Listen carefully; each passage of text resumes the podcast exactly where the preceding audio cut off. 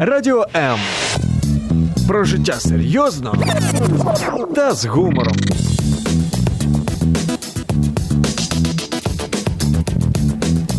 Радіо М.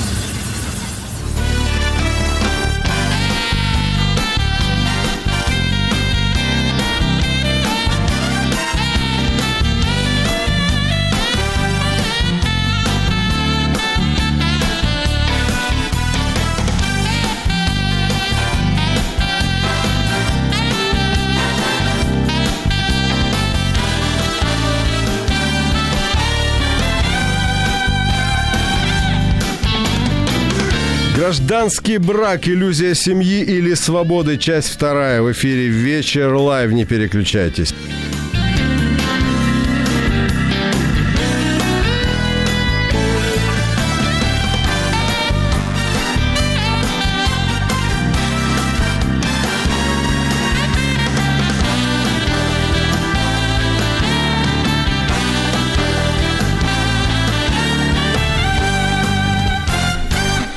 Исторически гражданским браком назывался брак, когда влюбленные не могли повенчаться в церкви в силу их принадлежности к разным религиозным верованиям, и их союз оформляли в мэриях. Меня зовут Евгений Гольцов. Добрый вечер. В первой части передачи мы прошлись по юридической стороне гражданского брака. В этой части вместе с гостями мы обсудим социальный, моральный и психологический аспект этого явления. Мои гости — адвокат-медиатор Людмила Аверина. Здравствуйте, Людмила, Добрый вечер еще раз. Шеф-редактор интернет-журнала «Родина» Алексей Погорелов. Здравствуйте, Алексей. Добрый вечер. И следует еще один гость. Так, Алексей, еще раз я включил вам уже ваш микрофон. Добрый вечер. Отлично. Добрый вечер, друзья. И еще один гость на подходе, пока мы будем начинать втроем. Вы также можете принять участие, позвонив по телефону 0800 30 14 13. Напоминаю, 0800 30 14 13. Это для вас совершенно бесплатно, можете этим пользоваться. Либо, реагируя на наш стрим, оставляя под ним свои комментарии, Радио М латиницей, меня зовут Евгений Гольцов, или, возможно, под стримами моих гостей. Что, на ваш взгляд, сегодня препятствует официальной регистрации семейных отношений? Вот с этого вопроса и начнем. Давайте с Алексея. Что препятствует регистрации? Да, на ваш взгляд, сегодня препятствует официальной регистрации семейных отношений? Потому что тенденция к тому, что не регистрировать отношения, эта тенденция набирает все больше и больше оборотов. Такой веселый джаз прозвучал в преддверии нашей передачи с обсуждением гражданского брака, и потом такой серьезный вопрос застал меня просто врасплох. Вопрос у нас всегда серьезный, а звучит всегда джаз. Ясно. Я не знаю.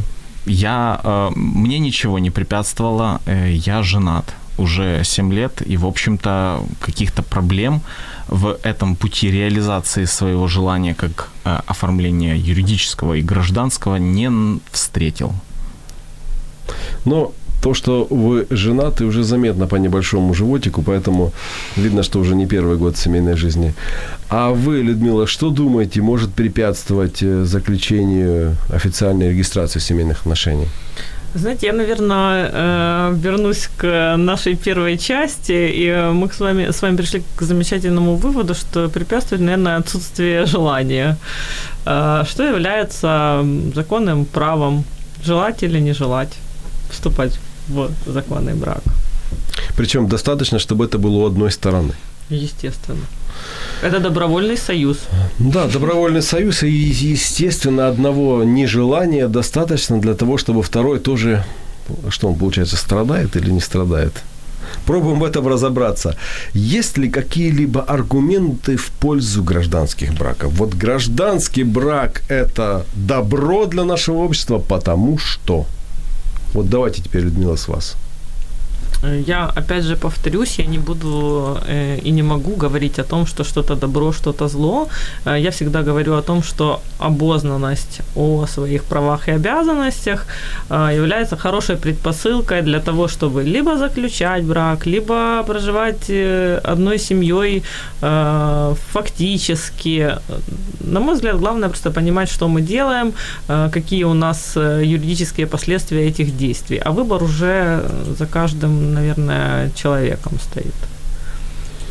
Алексей. Я думаю, что такая формулировка вопроса, она, в принципе, делает невозможным ответ корректный, поскольку, говоря о том, зло или добро гражданский брак, мы должны прежде всего оценить, с какой точки зрения мы говорим, о ком мы говорим. Если мы схватим вот на улице проходящую, не желающую вступать в законный брак, особу мужского, то ли женского пола, я думаю, что это будет зло.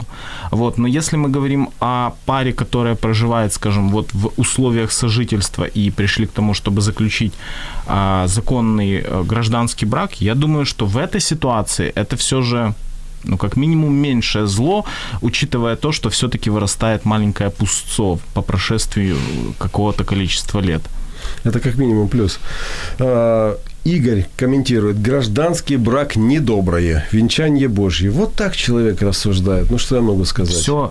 Здесь есть определенная заданность координат, точек координат. То есть, когда мы вводим вот это понятие венчания, то сразу же мы обретаем некую плоскость, в которой мы размечаем вот эти самые ценности. И эта плоскость, это конкретно, когда мы сравниваем гражданский брак, я так понимаю, законный гражданский брак с церковным венчанием. Опять-таки, в моем случае мы сперва заключили гражданский цивильный брак, просто для того, чтобы сделать документы и поехать в путешествие, как мы и собирались. Но его как брак не рассматривали в принципе. И только по прошествию нескольких месяцев мы заключили брак в храме, имели венчание. И после этого мы начали называть друг друга муж и жена. То есть вот мы сейчас комментарием нашего слушателя, подписчикам, мы обретаем некую плоскость, в которой мы начинаем уже разворачивать этот вопрос. Это мы сейчас говорим о католическом взгляде на регистрацию семейных отношений, или это личный взгляд? Я думаю, что я не уполномочен говорить за всю католическую церковь. У меня есть открытый катехизис католической церкви, и если надо будет, я к нему прибегну, уточнив, что это позиция католической церкви. Я знаю, что в некоторых церквях, то, что я знаю, практикуется, что до того, пока пара не оформит в государственном органе, не зарегистрирует свои отношения, не сочетаются они в церкви. Нет, я знаю, нет, безусловно. Не про католическую церковь. Я знаю другие ситуации, что наоборот, сначала идет сочетание в храме венчания, а потом уже получается, ну или в один день, ну, просто последовательность там выстраивается. То есть эти моменты как-то между собой взаимосвязаны. И мне, конечно, интересно... В католической церкви не взаимосвязаны никак, это я могу точно сказать. Ну вот, значит, католическая церковь, получается, всегда готова, да, принять вот тех людей, которые сегодня... А, кстати, если нет взаимоотношений зарегистрированных, вот просто люди живут гражданским браком, но они хотят, чтобы церковь их сочетала. Такое возможно? Я знаю, что согласно катехизису католической церкви, пара, которая приходит к венчанию, к этому таинству, она прежде всего должна быть чистой в плане исповедания своих грехов, и в данном случае их сожительство является препятствием для того, чтобы подойти к этому таинству в надлежащем духовном состоянии. У нас есть телефонный звонок. Добрый вечер, вы в эфире, представьтесь, пожалуйста. Так, сорвался телефон или нет, я не могу понять. Технический персонал мне сейчас поможет разобраться. Мы движемся дальше. Если у вас есть комментарии, пожалуйста, 0800 30 14 13, 0800 30 14 13, либо под нашим стримом в Фейсбуке вы можете высказывать свое мнение о том, что такое гражданский брак, как вы к нему относитесь. Может быть, вы сами поделитесь тем, как вы находитесь. Так, нам пытаются снова дозвониться. Хорошо. Так, нам звонят. Принимаем звоночек. Вы в эфире. Добрый вечер. Так, звонок сорвался. Это не по нашей вине. Еще раз, если есть возможность и желание, перезвоните. Как вы называете людей, которые живут вместе, но не регистрируют отношения? Есть какой-то существительное, термин, слово, которым вы их называете? Ну, у нас есть определение законодательства. Стоп, мы сейчас говорим не о юридической составляющей. Мы можем говорить сейчас о нашем соседе, о нашем родственнике, которые с кем-то еще живут, и мы как-то их называем. Лица, фактически проживающие одной семьей. Для того, чтобы мне это постоянно выговаривать, мне нужно записать это на какой-то маленький листочек бумаги и каждый раз вынимать это перед тем, как я хочу обратиться к человеку и так его назвать. Вы знаете, я с вами вот здесь полностью соглашусь. Такая немного неопределенность законодательная вносит некий такой дискомфорт в определение. Но если говорить не в юридическом ключе, а в каком-то социальном, да, ну, конечно, мы называем таких людей семья. Угу. У нас пришел еще один гость. Пожалуйста, присаживайтесь. Я сейчас чуть позже представлю нашего гостя. Но сейчас я напоминаю о том, что 0800 30 14 13 – это номер, по которому вы можете нам позвонить и высказать свое мнение о том, что такое в вашем понимании гражданский брак. Это иллюзия семьи или иллюзия свободы. Но в любом случае это иллюзия, выходит так. Ну, я думаю, что это иллюзия обязательно чего-то, потому что где-то что-то не дорабатывается. Вот с юридической точки зрения, с Людмилой в первой части этого эфира мы обсудили, выяснили, что там очень много недоработок, очень много юридической незащищенности. Хорошо, представляю моего еще одного гостя, Владимир Тищенко, семейный консультант. Это нормально, если я так вас представлю? Да, это прекрасно, дякую. Скажите, пожалуйста, вот вы немножко опоздали, поэтому я задам вам вопрос предыдущий. Есть ли какие-либо аргументы в пользу гражданских браков? Ну, давайте... Я просто пропустив трошки. І насправді для мене шлюб – це з'єднання не тільки чоловіка і дружини, тому що в плані гражданського брака це... Ну, вы имеете на увазі сожительство, да? Человек и дружина, жінка и живот. Вот видите, как вы это называете. Сожительство. Да. Mm-hmm. А гражданський брак, це, я маю на увазі, це коли дві людини зареєстрували своє бажання створити сім'ю у цивільному, як це називається, місце, де реєструють шлюби. Ракс. Ракс. Так, вот это по-вашему гражданский брак, да? Ну так, але в простонароді, там, де я народився і жив, співжиття чоловіка і жінки називали теж гражданським браком. Угу. То есть они нигде его не регистрируют? Да, вони ніде не реєструють. Им просто так просто комфортно, живут, так. У них решены взаимные какие-то вопросы. Евгений, позвольте вам задать вопрос. Вы формулируете свои вопросы «добро это или зло», но предложив тему, где гражданский брак – это иллюзия, и семьи, и свободы. То есть или-или, но в любом случае это и не семья, и не свобода. А неужели вам не кажется, что вы заложили изначально, что это зло? И задавать в последующем этот вопрос, добро это или зло, просто излишне, учитывая вот эту формулировку. Ну, я не уточняю, добро это или зло, и вообще никакой статус не хочу ему знак плюса или минуса придавать. Я пытаюсь понять, кто живет в мире иллюзий.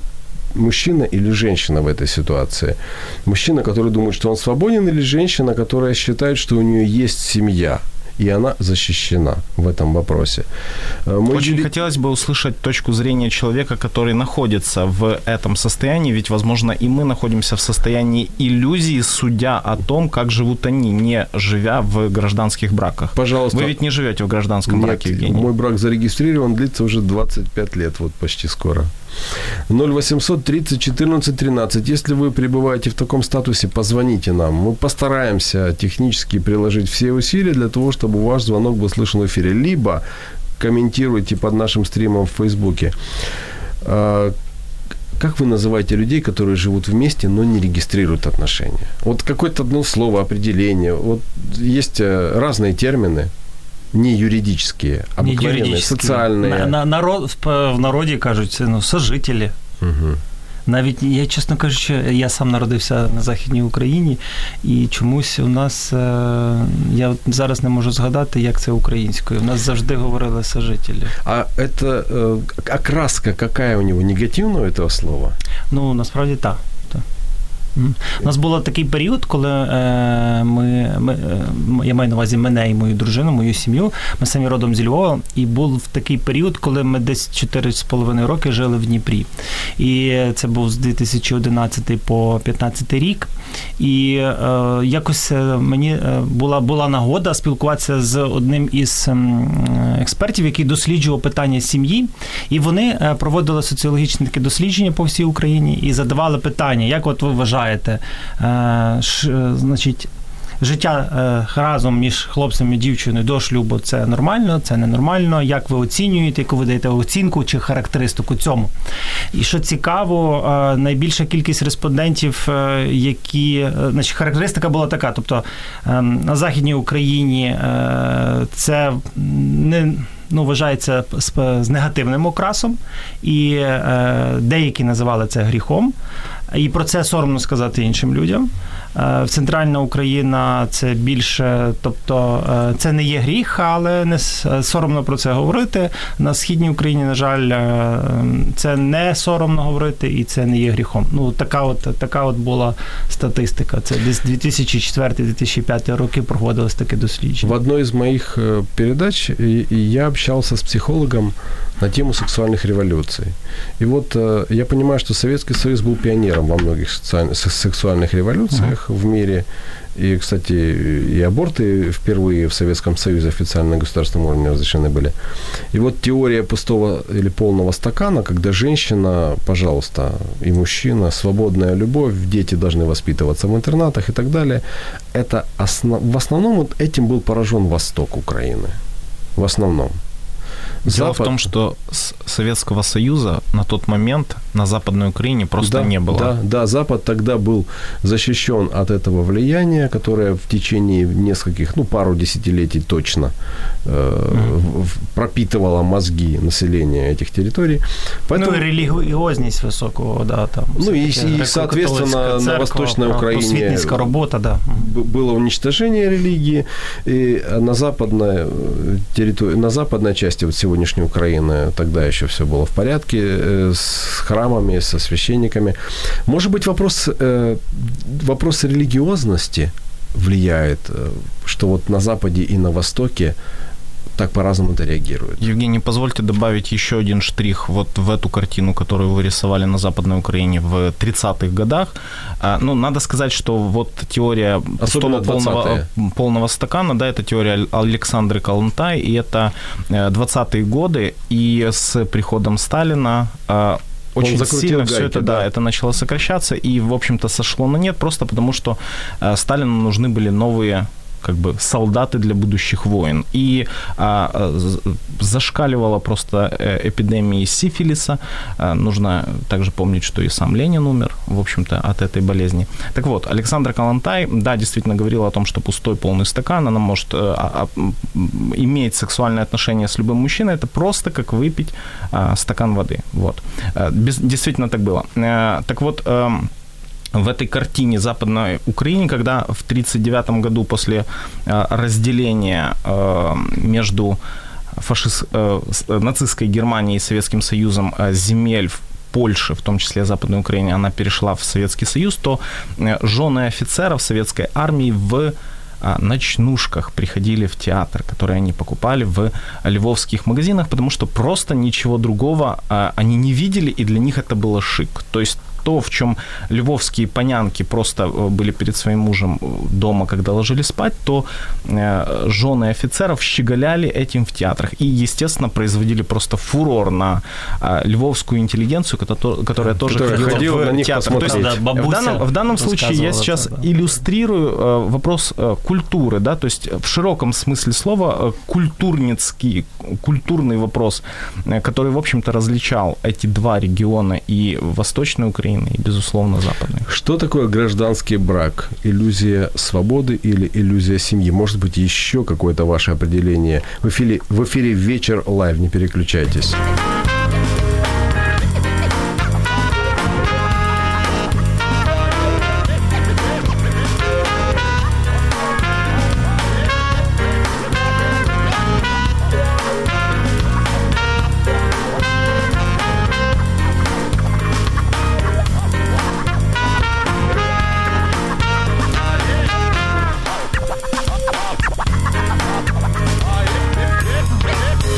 Что такое гражданский брак с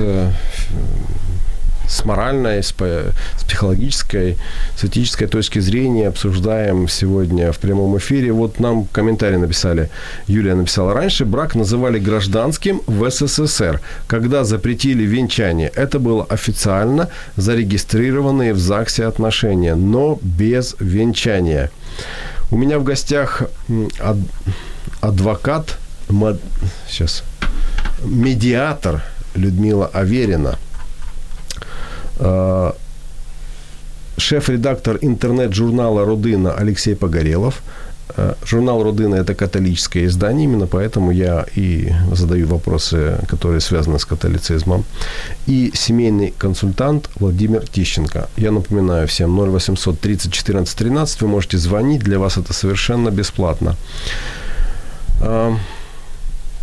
Мы не договорили, как вы называете, Людмила, людей, которые живут вместе, но не регистрируют отношения? Именно как человек, который находится в социуме. Семья. Так. Семья. Вы уже сказали. Да, возвращаемся. Да, сожители. Да. Алексей? Я даже не знаю. Вот. Или каждый раз по-разному? Я не спрашиваю, человек, так, прежде чем я к тебе обращусь, покажи, пожалуйста, штамп в паспорте. Есть он? Есть. Нет, сожитель.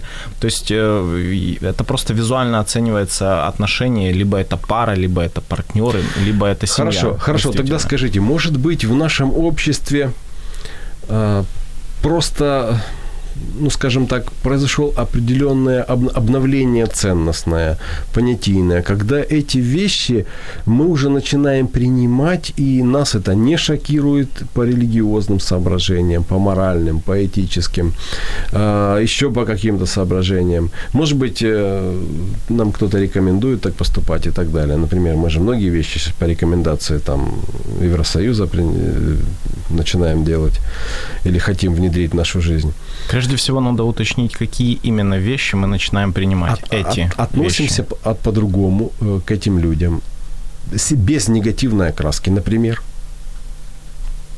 Ведь сегодня очень много молодежи, которая не хочет регистрировать отношения. Мы говорили вот в предыдущей части эфира о том, что очень много и отмазок есть, таких простых отмазок, там, фамилию не хочу менять, сложно это делать, претендовать на имущество будет вторая половина и так далее.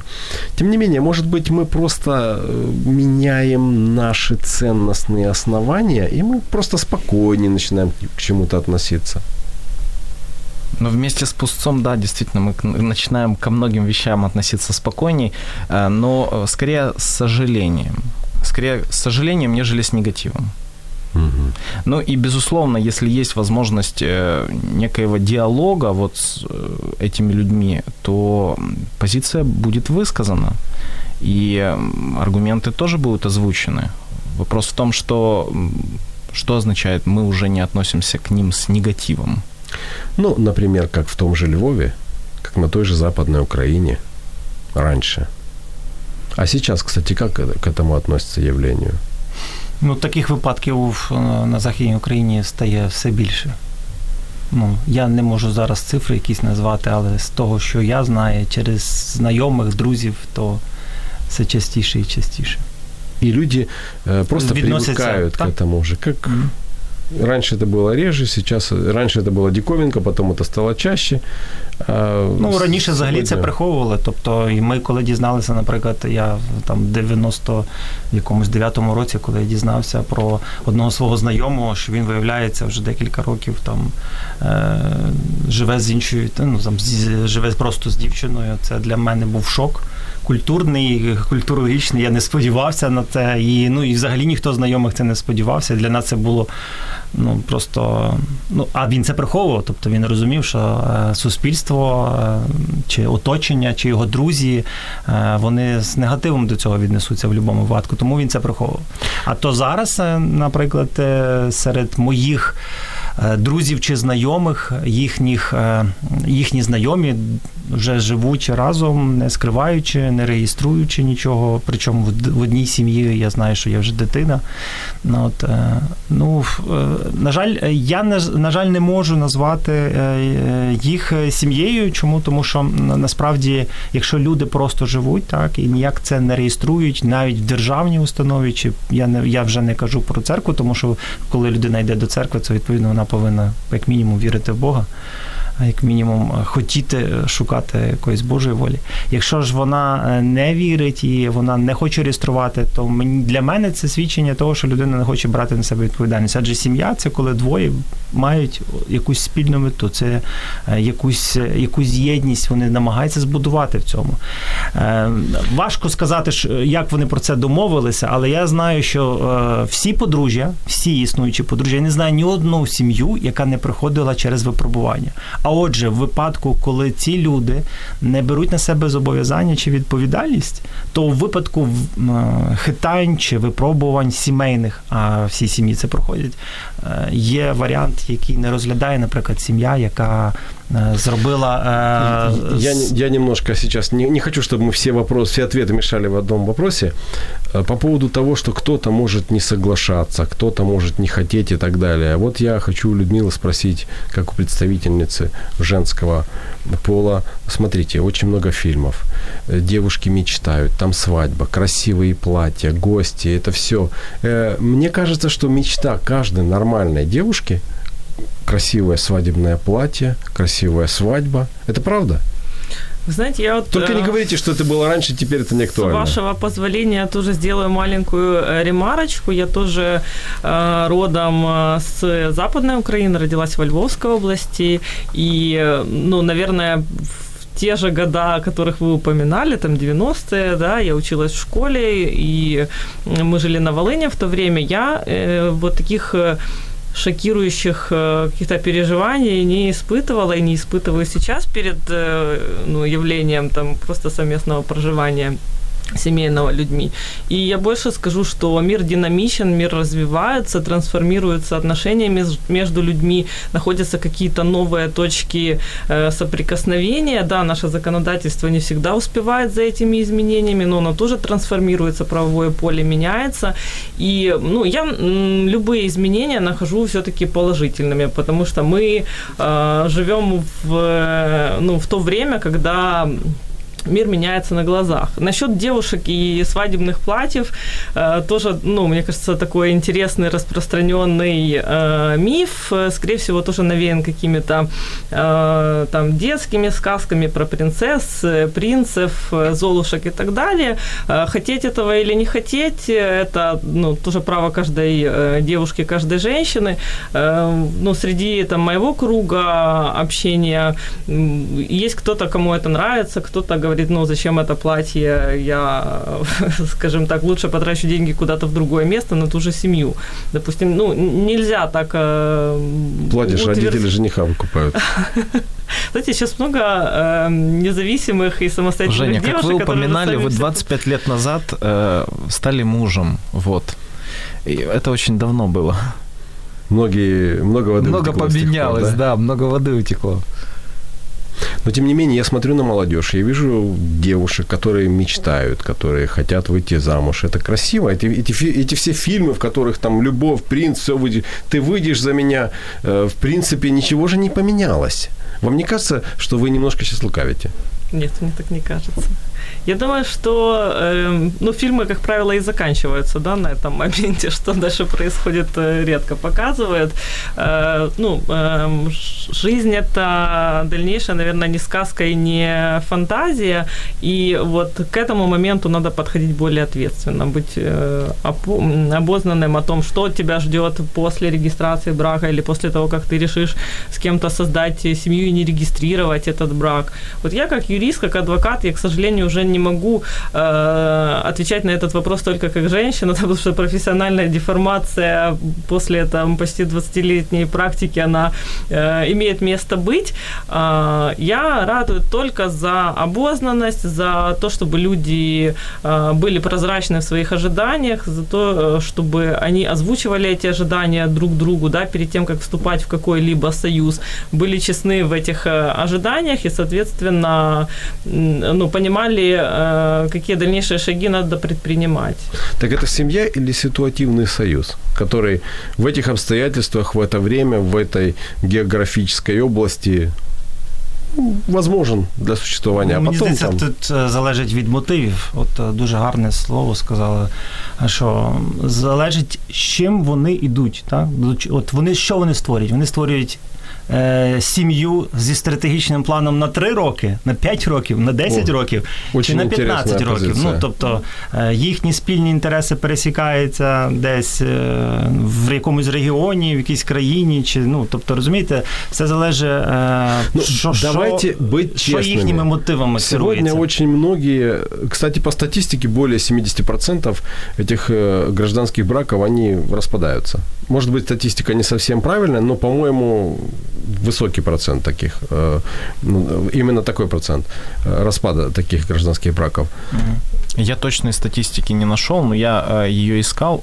Единственное, точно, вот выходила недавно статья на Родина.org.ua, где говорилось, что отношения, которые не зарегистрированы, они подвержены гораздо большим опасностям. Указывался процент по Британии.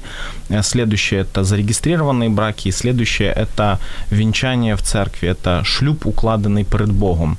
И в этом смысле, когда мы говорим о каких-то конкретных случаях, это один вариант. Когда мы говорим о статистике, это другой вариант. И фактически он говорит в пользу церковного брака. Почему? Потому что когда мы говорим о том, что относимся ли мы негативно или что же эти люди выбирают, прежде всего нужно понимать, что они вкладывают в брак. Вот вы, Евгений, упомянули о красивом платье. Возможно, в представлениях большинства людей брак – это, в общем-то, красивое платье. Я сейчас говорю о свадебной церемонии, мы сейчас, не надо путать. Нет, я хочу вот все-таки вернуться и... Возможно, люди в каком-то своем проценте или, возможно, даже большинстве в брак вкладывают именно вот эту красивую церемонию. И говорят, да зачем она мне? Я хочу красивый отдых в Италии, например. И в этом смысле они выбирают не между таинством, которых Христос возвел в таинство, да? Они выбирают между платьем и выплачиванием кредита, или дальнейшей жизнью нормально, или же между поездкой в Италию и платьем, и, гостями в количестве 50 человек. То есть важно понимать, насколько эти люди отдают себе отчет в том, что такое брак. Потому что когда они не знают, да их нельзя судить, что они не выбирают брак. Возможно, они, не выбирая брак, не выбирают просто платье. И это совершенно другой вопрос. Гражданский брак – это иллюзия семьи или иллюзия свободы. В эфире «Вечер лайв». Не переключайтесь.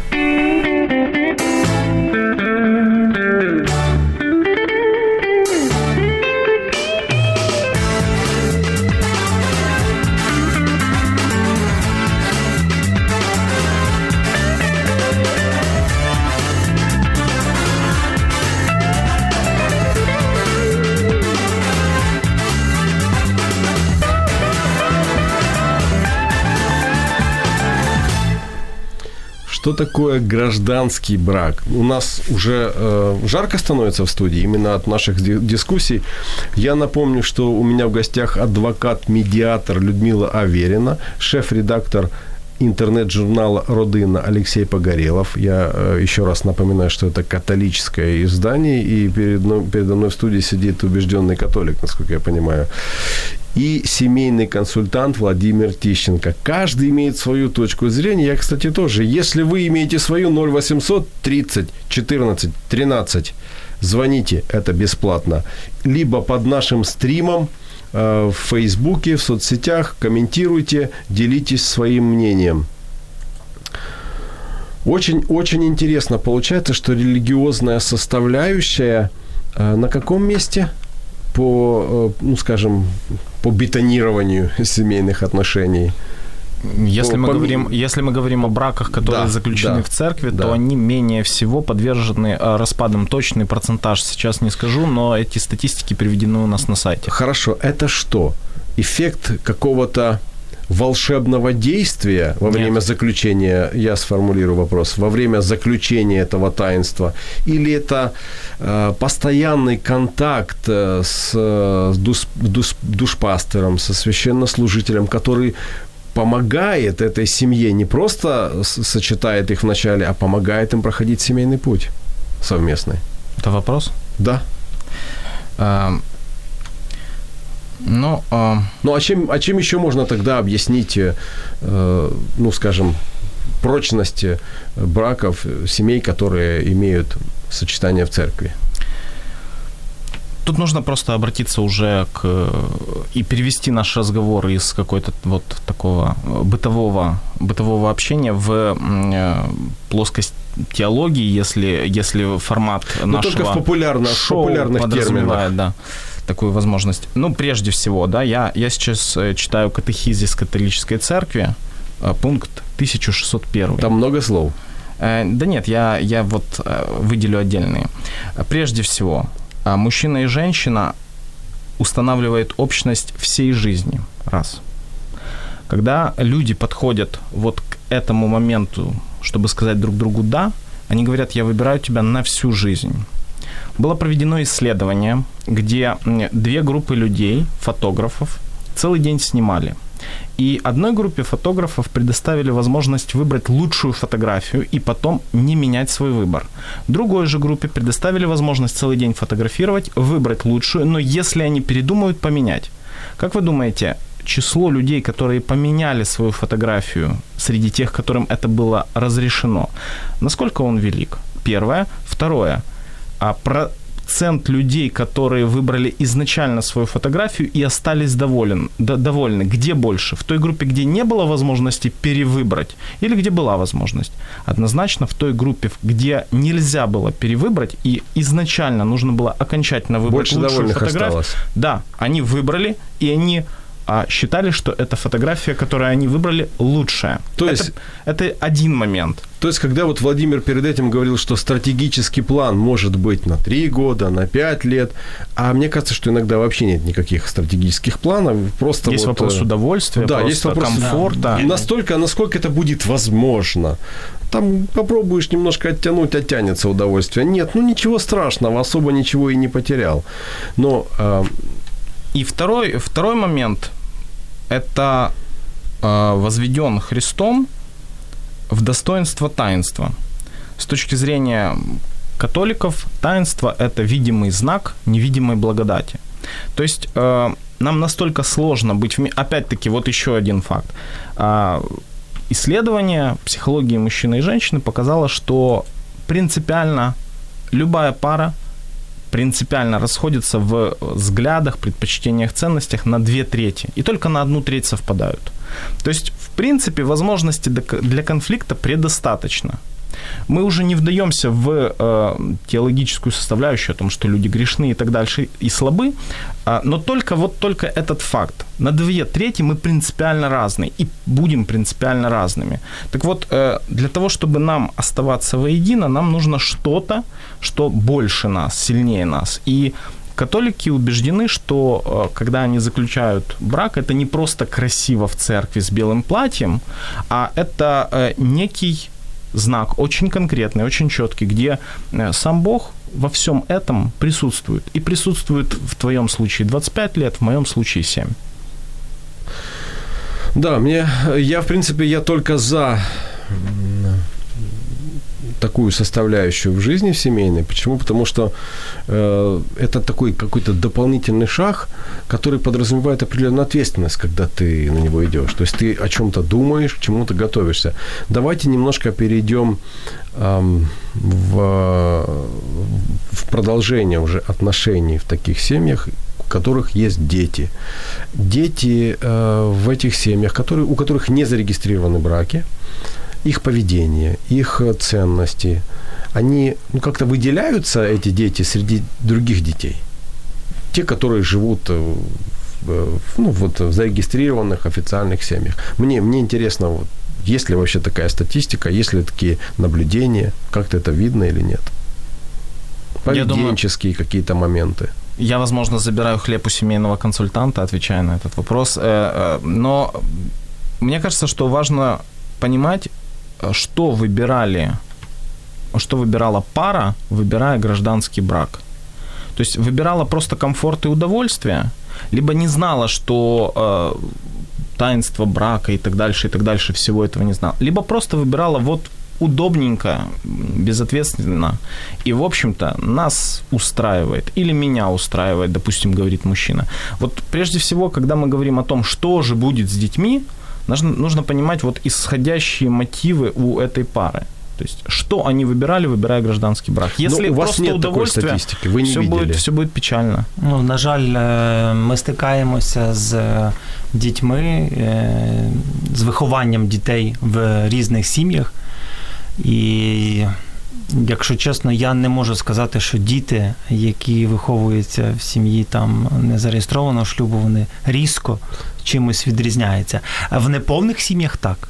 Тобто, якщо сім'я неповна, де є тільки мама або тільки тато, а є такі сім'ї, де тільки бабуся або дідусь, то діти ці дуже різко відрізняються. Я цей вопрос задав іменно для того, щоб зрозуміти, є якась різниця чи ні. Єдине, що я можу сказати, я зараз, на жаль, не маю перед собою цієї статистики, але я пам'ятаю конкретні цифри, тому що я часто ними апелюю. Я знаю, що починаючи з 2001 по 2014 рік кількість незареєстрованих шлюбів в Європі зростає з 16% до 32%. До 34% вони зросли. Кількість дітей народжених також зростає. Єдина цифра, яку я точно пам'ятаю, що 92% дітей, народжених не в зареєстрованих шлюбах, бачать розлучення своїх батьків. Тобто 92 дитини переживають розлучення. А як ми знаємо, це для дитини це травма. В будь-якому випадку дитина переживає це непросто і нелегко. Якщо це дорослий вік. Людмила, а вам приходилось сталкиваться з такими сім'ями, які розставались і у яких є діти? Я маю в виду іменно гражданські браки. Вы знаете, я статистикой не владею, но что бы мне хотелось здесь добавить к сказанному, я не хотела бы как-то драматизировать процесс развода, и я не думаю, что это всегда, как кто-то из коллег моих сегодня назвал это опасностью, расторжение брака или распад брака. Во многих случаях для супругов, и для ребенка это более положительный выход из конфликта, нежели сохранение семьи, в которой уже нет каких-то общих целей, и единственное, что их сдерживает вместе, это ребенок. Очень часто травма у ребенка происходит именно потому, что мама и папа живут вместе ради него, а не ради каких-то других своих целей жизненных, когда совместных целей уже нет. Поэтому нельзя однобоко на эту ситуацию смотреть. Что вы скажете, Владимир? Прокомментируете? Тут нема про що сперечатися, тому що все залежить, для чого люди живуть. Якщо вони дійсно живуть для себе самих і з'явилася дитина, яка є зайвою, то, звичайно, вона їх не об'єднує, і я не вважаю цю пару як сім'я, насправді. Тобто, якщо люди хочуть служити один одному, жертвувати один одному для себе, не для себе, а для свого партнера. І от мені дуже гарно подобається слово в українській мові, тому що в російській мові це супруги, тобто ці люди, які взяли на себе зобов'язання тягнути лямку, скажімо так, да, сопряжені, да, а то в українській мові дуже гарне слово подружжя, це друзі. Це ті, яких об'єднуються на рівні цінностей, на рівні душі і на рівні тіла. І оця єдність – це запорука сім'ї. Я згоден. І я згоден, що я вважаю, я просто знаю, я це бачу, що люди логікою, на жаль, сім'ю зберегти не можуть, і тут я з вами згоден, що а що зберігати, якщо це від початку була і не сім'я, насправді. Це моя думка. То есть юридический статус или печать в паспорте, это, получается, не самое главное и не фундамент, на котором строится вся семья. Я думаю, что мы можем найти примеры, когда было венчание в церкви, но, в общем-то, сознание то же самое, и эти семьи точно так же распадаются, и точно так же они несознательны и далеки от того, чтобы быть подружжем, друзьями. Тогда я бы хотел вас попросить буквально, коротко, максимум до 1 минуты, каждому сказать, что, на ваш взгляд, должно быть фундаментом или основанием того, на чем строится вообще семья, для того, чтобы она состоялась, и не просто состоялась, а чтобы она прошла все испытания, и потом было что вспомнить всем вместе. Людмила, давайте с вас начнем. На мой взгляд, для брака зарегистрированного и для брака фактического, наверное, основное – это наличие общих целей, потому что я могу еще одну непопулярную мысль высказать, что, на мой взгляд, брак – это и проект в том числе, поэтому, когда люди в начале этого проекта понимают, для чего они это делают, насколько долгосрочны их планы, насколько серьезны их намерения, они… уважая себя, уважая тот ресурс, который они выделили на этот проект, идут и достигают эту цель.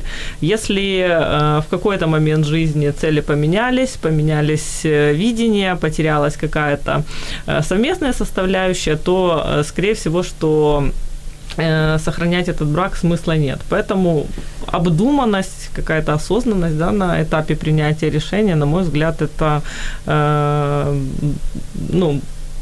одна из основных причин, по которой люди должны либо объединяться, либо нет. Как-то, на мой взгляд, немножко обезличено, но это слова адвоката-медиатора Людмилы Авериной. Спасибо. Я би хотів сказати слухачам, які нас слухають, тому що є такий досвід у консультуванні сімей, які, скажімо так, переживають кризи і стоять і озвучують таке слово, як розлучення, розвод, та, звучить в їхніх сім'ях. І багато із сімей все-таки не доходять до цього порогу. І є сім'ї, які почали жити зовсім по-іншому. Тому я хочу звернутися до всіх слухачів. Знаєте, насправді мотиви, якими ви керувалися під час того, як потрапили в сімейний союз, то єдиний, хто може їх змінити, це Бог. Це однозначно. І якщо ваші мотиви будуть не шукати задоволення, тому що основні проблеми, які ми зустрічаємо під час консультування сімей, це те, що люди недоотримують чогось у сім'ї. Тобто мої потреби є вищі потреби мого партнера, чи мого подруга, чи моїх дітей. Тому якщо ви будете концентруватися на своєму партнері, на своїй сім'ї, то ваша сім'я просто почне жити зовсім інакшими фарбами. Владимир Тищенко, сімейний консультант. Спасибо. Я думаю, что очень часто мы банализируем семью. У нас в Украине очень много разводов, очень много плохих семей, очень много алкоголизма. И семья, в общем-то, не всегда и не у всех ассоциируется с чем-то хорошим. И часть людей пытается абстрагироваться, семья, да, и, соответственно, мы просто живем, возникает. Часть людей просто говорит, да я знаю, что такое семья, я жил в семье, и происходит банализация. И мне кажется, что я хочу пожелать себе, прежде всего, находить в вот этом чем-то, что называется семья, новые ресурсы, потому что мне кажется, что мы очень мало знаем о том, что такое семья, очень неглубоко копаем в своей, прежде всего, семье, не в семье какой-то абстрактной. Mm-hmm. И если мы будем реально искать, то мы сможем откопать и колодцы воды, и сокровища какие-то. И мне кажется, что это не просто слова, что мы реально очень мало знаем о своей семье и о том, сколько счастья она может нам принести. Вот и о том, ищите, сколько потенциала копайте. Еще в нас для того, очень чтобы наша семья была лучше. Да. Шеф-редактор интернет-журнала «Родина» Алексей Погорелов. Спасибо. Спасибо, Людмила, Алексей, Владимир. Спасибо вам, гости. Я получил массу для себя полезного. Могу добавить только одно. Жениться можно и даже нужно. И не только для того, чтобы неудобнее было разводиться. Но, тем не менее, это неудобство развестись все-таки способствует, потому что многие так никогда и не разводятся. До новых встреч. Каждый день наполняют нашу жизнь своими заботами. И, казалось бы, в этой жизненной суете мы растворяемся, не оставляя следа. Но это не так. Мы совершаем поступки. Что нами движет и куда мы идем? Один из вечных вопросов, на который мы ищем ответы в передаче «Вечер лайв». Меня зовут Евгений Гольцов. До встречи через неделю.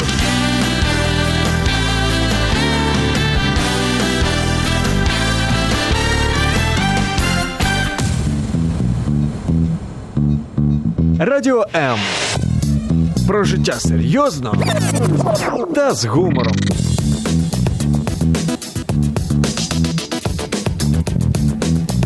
Радіо М.